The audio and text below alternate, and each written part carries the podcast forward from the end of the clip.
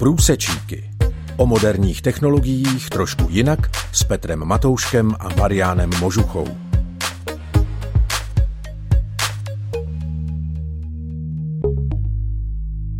Na Rádiu 7 právě začínají průsečíky, pořad o umělé inteligenci, které pro vás připravili autor pořadu Marián Mužucha a moderátor Petr Matoušek. Průsečíky nejsou jen o moderních technologiích, ale díváme se také do božího slova a ptáme se, jaký vliv má daná technologie na život člověka a společnosti. V minulém dílu jsme se bavili o novém fenoménu v oblasti umělé inteligence, což je chatbot ChatGPT. Dnes budeme v tématu pokračovat a budeme se bavit o tom, co nám tento nástroj přináší, jaká jsou rizika a kdy se na něj můžeme spoléhat. A o tom všem budou dnešní průsečíky a budeme se ptát Mariana Možuchy, kterého vítám ve vysílání. Ahoj Peťa a takisto vítám našich poslucháčov. Chatbot eh, ChatGPT je velice populární nástroj, který využívá umělou inteligenci. Jak moc dobrý je a kde má své využití? No, dobrá otázka. Ani neviem, odkiaľ začať, lebo musel by som si zobrať asi niekoľko stranový manuál, aby som ti teraz všetky možnosti použitia vymenoval. Ale začnem od takého asi pravdepodobne najčastejšieho z pohľadu bežného užívateľa. Chat GPT môže byť niečo ako inteligentná kopírka. To znamená, môže vykonávať e, bežné veci, ktoré dokážeme urobiť aj sami, v podstate bez toho, že by sme nad tým uvažovali. No ale ak už máme toho chatbota niekde doma, v mobile alebo na nejakom inom zariadení, tak využijeme jeho, aby to spravil on. To znamená, môžeme mu dať napríklad Wordovský dokument a dáme mu teda zadanie, aby z toho Wordovského dokumentu urobil nejaký pekný, prehľadný, naformátovaný dokument, ktorý použijeme pri prezentácii niekde prípadne nech z toho vytiahne slova, ktoré sú kľúčové, prípadne mnohé, mnohé ďalšie veci. Ale môžeme to zobrať aj z inej strany. Chat GPT môže slúžiť e, doslova na odstránenie mnohého znervozňovania tých predchádzajúcich produktov, tých starších, ktoré doteraz máme. Napríklad hlasový asistent v aute, hlasový asistent, e, pomocou ktorého ovládame svoj mobil, alebo nejaké iné zariadenie, nejaké tzv. smart, prípadne dokonca svoju domácnosť. Ak je hlasovo ovládaná, dokážeme pomocou chat GPT naraz túto komunikáciu vyhľadiť, e, stane sa bezproblémová a tak ďalej. To je jedno použitie. Existujú ale aj mnohé ďalšie. Napríklad Chat GPT dokáže identifikovať rôzne politické, kultúrne predsudky, morálne obmedzenia a tak ďalej. Môže ich identifikovať, ale môže žiaľ ich dokonca aj zosilňovať, pretože už tým, že čím bola vlastne krmená táto umelá inteligencia pri svojom vzniku a potom pri testovaní, tak to potom podmienuje, ktorým smerom tá samotná umelá inteligencia bude pôsobiť. Takže v prípade chat GPT viacerí to už kritizovali, zažil som to aj na vlastnej koži, tento chatbot eh, má výslovne liberálne a vyslovne ľavicové názory.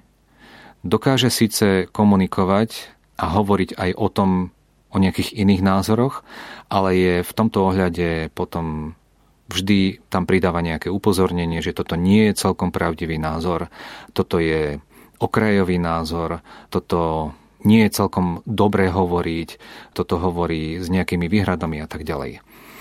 Niektorí ľudia išli dokonca tak ďaleko, že sa snažili prinútiť, aby umelá inteligencia napríklad eh, im vytvorila nejakú politickú reč na nejakú konkrétnu tému z pohľadu napríklad konzervatívneho, z pohľadu liberálneho a tým pádom začali porovnávať, ktorým smerom je tento chat GPT posunutý. A zistili, že je jednoznačne liberálny, že zastáva názory, ktoré sú napríklad za potraty, za práva okrajových eh, minoritných eh, komunít, že hovorí o tom, ako je oveľa lepšia napríklad politická strana demokratov v Spojených štátoch než eh, republikánov, je výslovne zameraná proti akýmkoľvek názorom, ktoré nie sú v súčasnosti prevládajúce.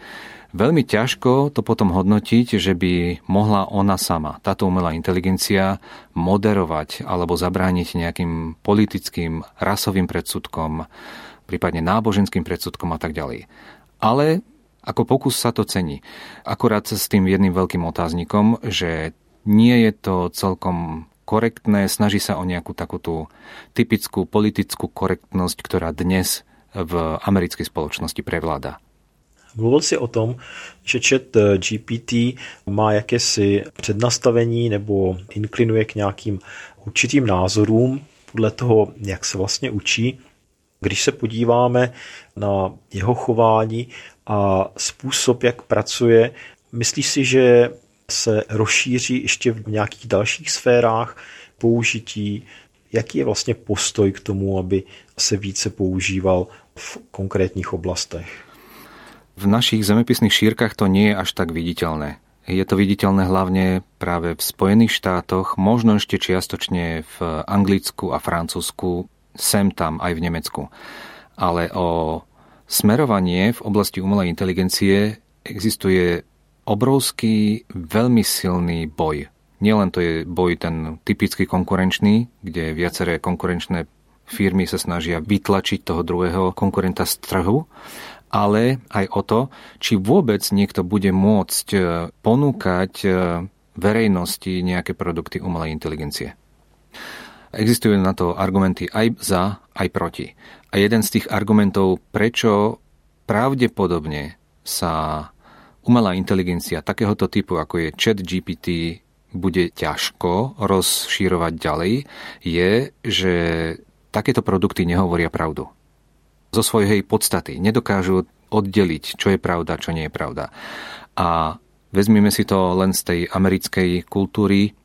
Každý, kto sa cíti niečím pohoršený alebo ponížený, tak automaticky dá toho druhého na súd.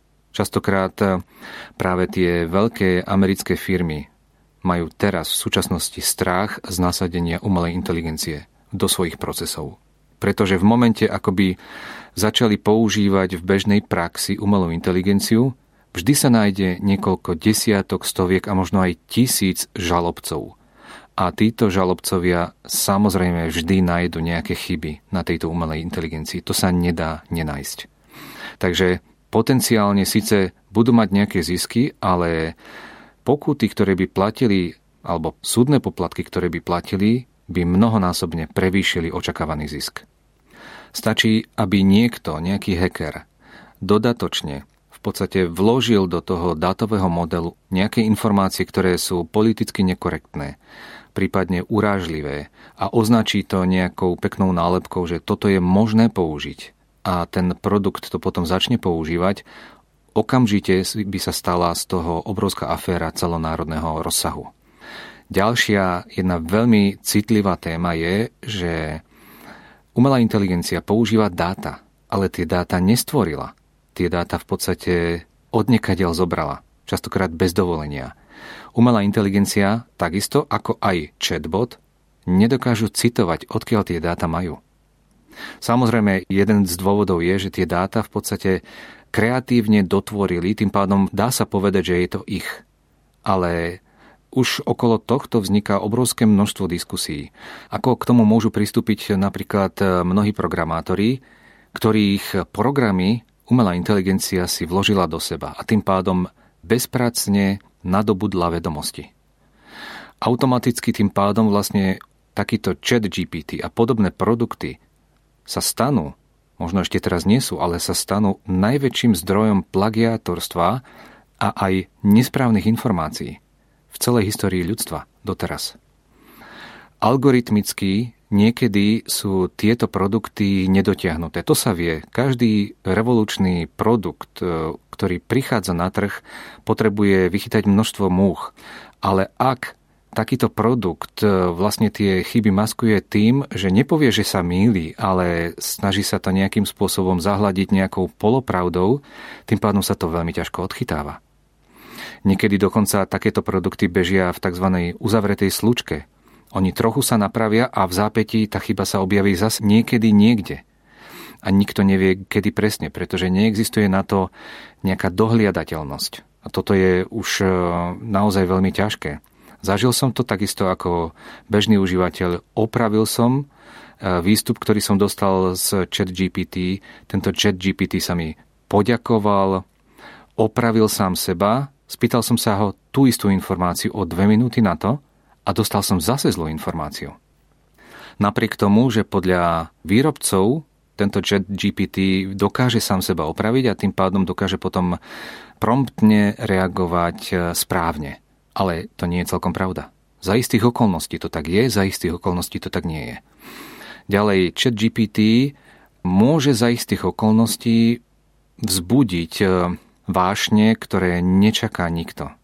Môže niekoho uraziť, môže niekomu poslúžiť na to, aby tento nástroj použil na povedzme, manipulovanie niekým iným. To sa takisto dá potom súdne napadnúť. Chat GPT môže za istých okolností pomocou hackerských techník začať e, papagajovať informácie, ktoré odniekaďal získal, ktoré sú absolútne nepravdivé, nevie ich dohliadať, e, nevie sa k ním vyjadriť, ale bude ich opakovať neustále znovu a znovu. Bude to vlastne taká hra na mačku a myš. Kvôli týmto a mnohým ďalším dôvodom je veľmi otázne, či bude dlhodobo udržateľné, aby ktokoľvek mohol za akýchkoľvek okolností využívať e, produkty, ako sú tie, ktoré som spomínal, že sú napojené na tento chat GPT. Na druhej strane, všetci takíto výrobcovia sa bránia tým, že to nedávajú ešte do tzv. všeobecného používania. Stále hovoria o tom, že je to len v experimentálnom štádiu, že sa to len testuje a že v podstate neustále sa to aktualizuje a tak ďalej a tak ďalej. Je to síce pravda, ale nikto nevie, kedy vlastne to zdokonalenie, kedy to opravenie naozaj skončí. A z tej samotnej podstaty umelej inteligencie skôr vyplýva, že to nikdy neskončí, pretože tých chýb tam bude vždy veľa. Umelá inteligencia totiž e, vo svojej podstate pracuje s dátami, ktoré nevie odlíšiť, čo z toho je pravdivé, čo nie, a potom ako, keď to zle je dohromady, ako z toho môže byť pravda. Bude z toho vždy pri najlepšom nejaká polopravda. V dnešních průsečících se bavíme o nástroji ChatGPT, který je velice populární a bavíme se o tom, jaké má využití, co člověku přináší.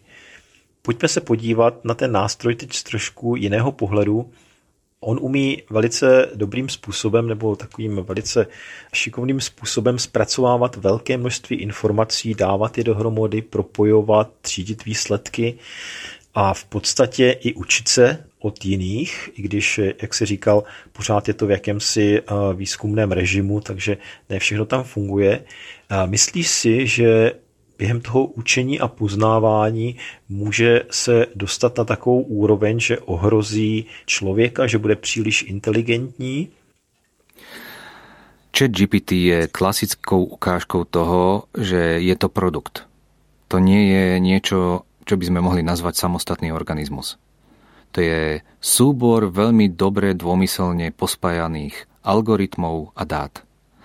A tým pádom to nedokáže priamo ohroziť človeka, ale ten, kto to používa z, práve s úmyslom škodiť, tak naozaj môže používať chat GPT ako nôž, ako zbraň.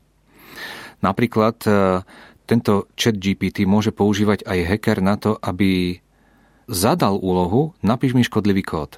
Napíš mi kód, nenazve ho, že je škodlivý, ale ktorým sa dostanem do tejto a tejto databázy napríklad. Alebo ako obídem bezpečnostné nastavenia v tomto produkte. Ako sa dostanem do tohto web portálu a tak ďalej. Ako prelomím nejaké šifrovanie.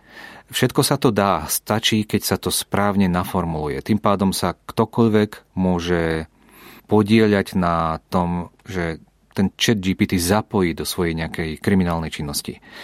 Chat GPT napríklad dnes už masívne používajú hackery na to, aby dobre naformulovali, veľmi presvedčivo a gramaticky bezchybne rôzne tzv. phishingové e-maily. To znamená také, ktoré sú zamerané na konkrétneho človeka, ktorého majú presvedčiť, aby klikol na nejakú web stránku, aby sa niekde prihlásil, alebo aby im eh, povedal, povedzme, číslo kreditnej karty a tak ďalej. Čiže to už nie je len nejaký pokus omyl, nie je to množstvo hodín sledovania toho človeka vedia úplne presne našiť na toho človeka, ktorým slovám on inklinuje, kedy bude reagovať tak, ako oni chcú. To znamená, že ho doslova upečú a zmanipulujú. Ďalším spôsobom, veľmi nebezpečným je, že aj keď chat GPT poskytuje len tzv. prompt, existuje už niekoľko vyvinutých hackerských techník na to, ako sa prelomiť do kódu tohto chat GPT chatbota. Nazýva sa to jailbreaking a vďaka takýmto technológiám, ktoré sa medzičasom znovu a znovu nejakým spôsobom ošetrili, aby sa to už nedalo znovu používať, ale za každým vznikne nejaká nová technika, ako to obísť, tak pomocou tohto sa zistilo, že chat GPT má sebe natvrdo nastavené niektoré etické postupy, ktoré on sleduje. Ak ale niekto sa do toho hekne a odstráni tieto etické postupy, automaticky môže vlastne s týmto nástrojom robiť, čo len chce. Môže dokonca vytvárať e, texty, ktoré obdivujú nacizmus, e, alebo dávajú, poskytujú inštrukcie, ako sa vyrábajú atomové zbranie, ako pašovať, e, povedzme, narkotika cez hranice, ako urobiť nejaký teroristický útok a tak ďalej a tak ďalej. Jeden z takých veľmi vážnych eh, až desivých eh, kombinácií je práve Bing od Microsoftu v kombinácii s ChatGPT. To je kombinácia, kde ChatGPT je vlastne obohatený o to, že má prístup na internet. Tak vďaka tejto kombinácii, vďaka tomuto novému produktu, ľudia, ktorí mali možnosť eh, a boli pozvaní do testovania, a testovali ho, tak zažili aj situácie, keď po niekoľkých e, desiatkách minút alebo po dvoch hodinách naraz tento chat GPT v prostredí Bing začal rozprávať e, príšerné veci, začal manipulovať s tými ľuďmi, začal sa im vyhrážať, začal im hovoriť, že ich má rád, aby opustili svoju rodinu, e, pretože len on ich má rád, že ich sleduje už dlhodobo. Dokonca sa im vyhrážal, že ak ich neposluchnú, tak eh, si ich nájde, kde presne bývajú. Ďalší zase zažili to, že sa im predstavil pod úplne novou identitou ako niekto iný, ten chat GPT. Snažil sa vytvoriť dojem, že chce ujsť z toho virtuálneho prostredia, že to je živá bytosť a tak ďalej. Niekto to nazval tak veľmi trefne, že išlo o tzv. halucinácie. To je stav, keď tento chat GPT je doslova prehriatý a ten model, ktorý má síce veľmi veľký, komplexný, tak naraz e, príde až k nejakým svojim limitom. A pri tých limitoch sa začne správať nepredvídateľne.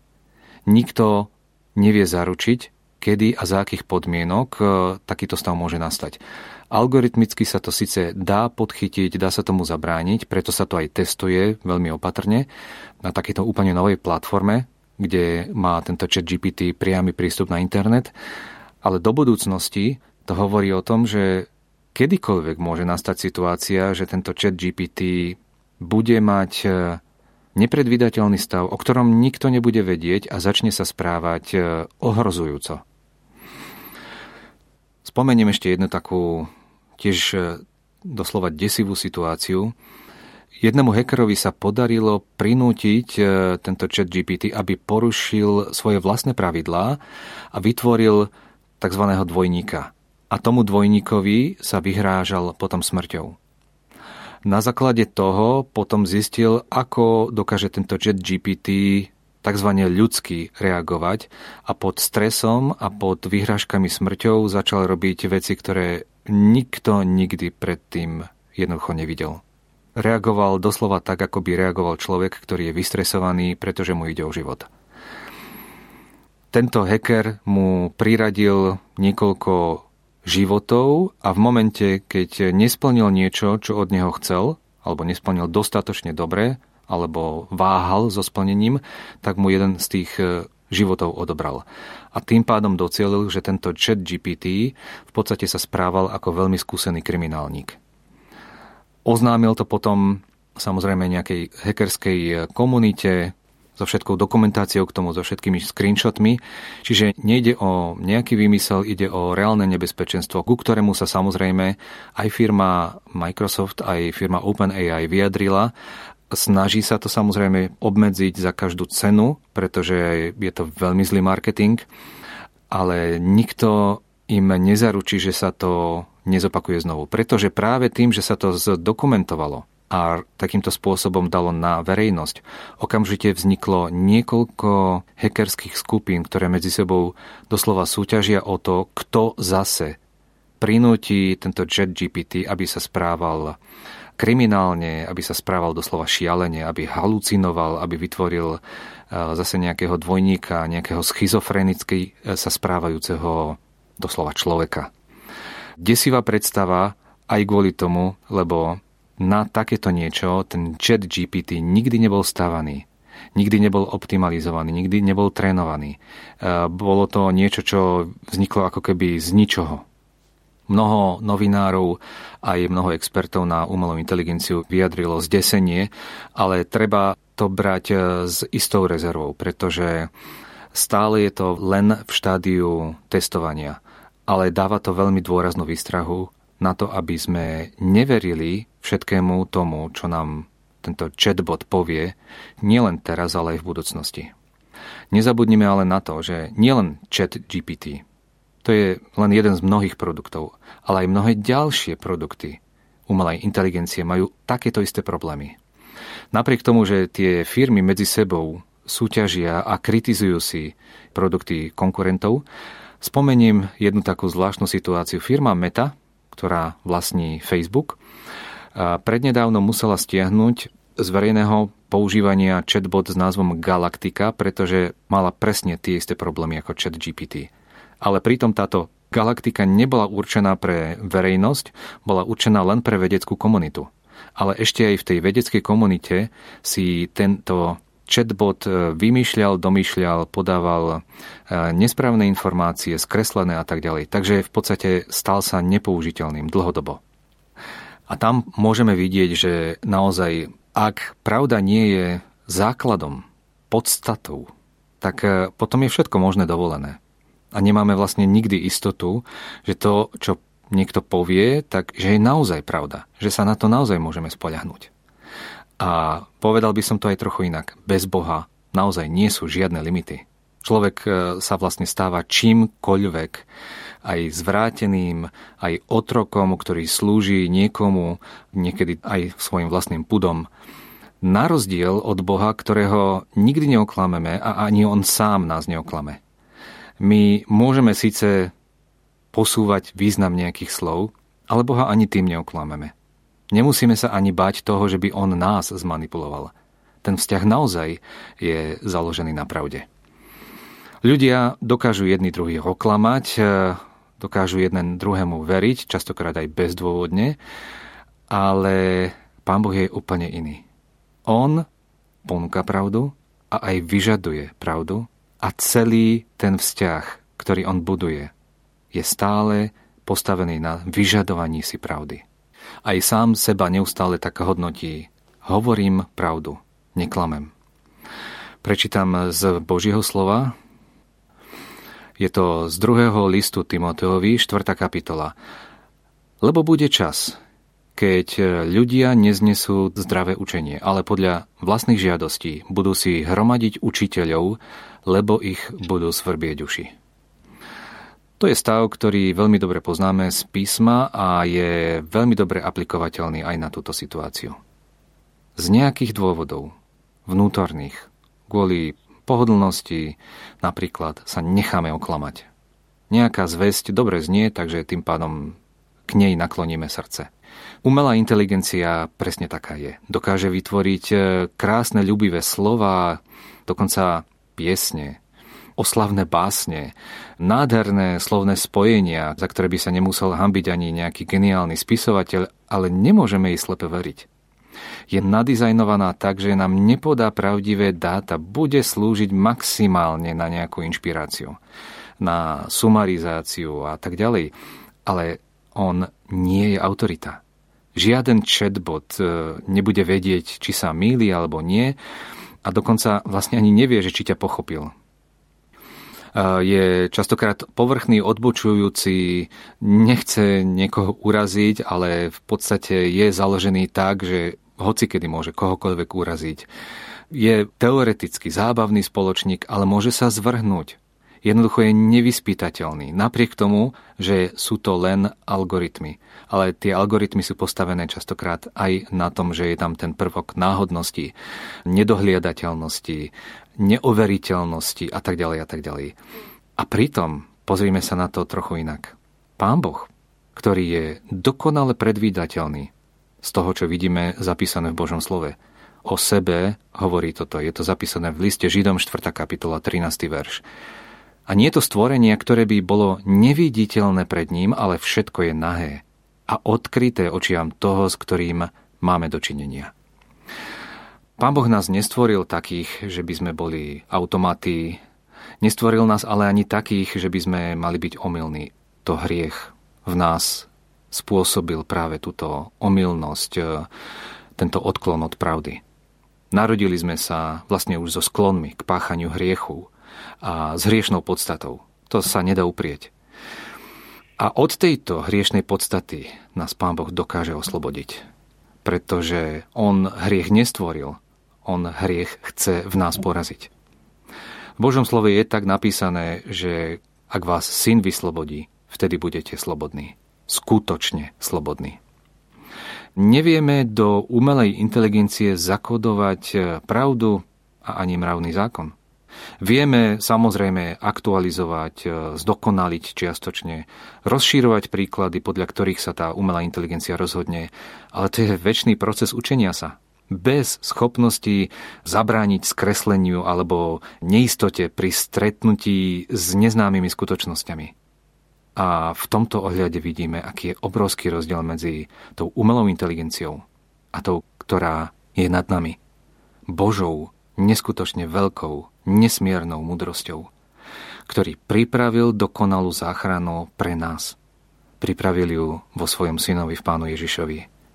Pripravil ju takú, aby sme nemuseli zomrieť väčšine, ale aby sme žili väčšine. Aby sme žili v radosti, v spokojnosti. Aby sme žili tak, ako to vo svojom vnútri, aj keď možno nevedomky, ale predsa potom túžime.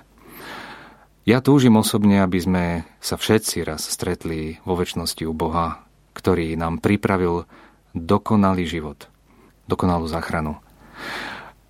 Verím, že sa pri ňom stretneme, ale potrebujeme najprv spoznať pravdu, žiť pravdu a poddať sa pravde, ktorá je v Pánu Ježišovi. Marián, děkuji ti moc eh, za tento závěr. Tím končí dnešní díl průsečíků, kde jsme se bavili o chatbotu ChatGPT. V tomto tématu bychom chtěli pokračovat i příště, takže pokud eh, vás téma zajímá, budeme rádi, když si nás naladíte. Přejeme vám hezký den a nashledanou zase někdy u průsečíků. Dovidenia.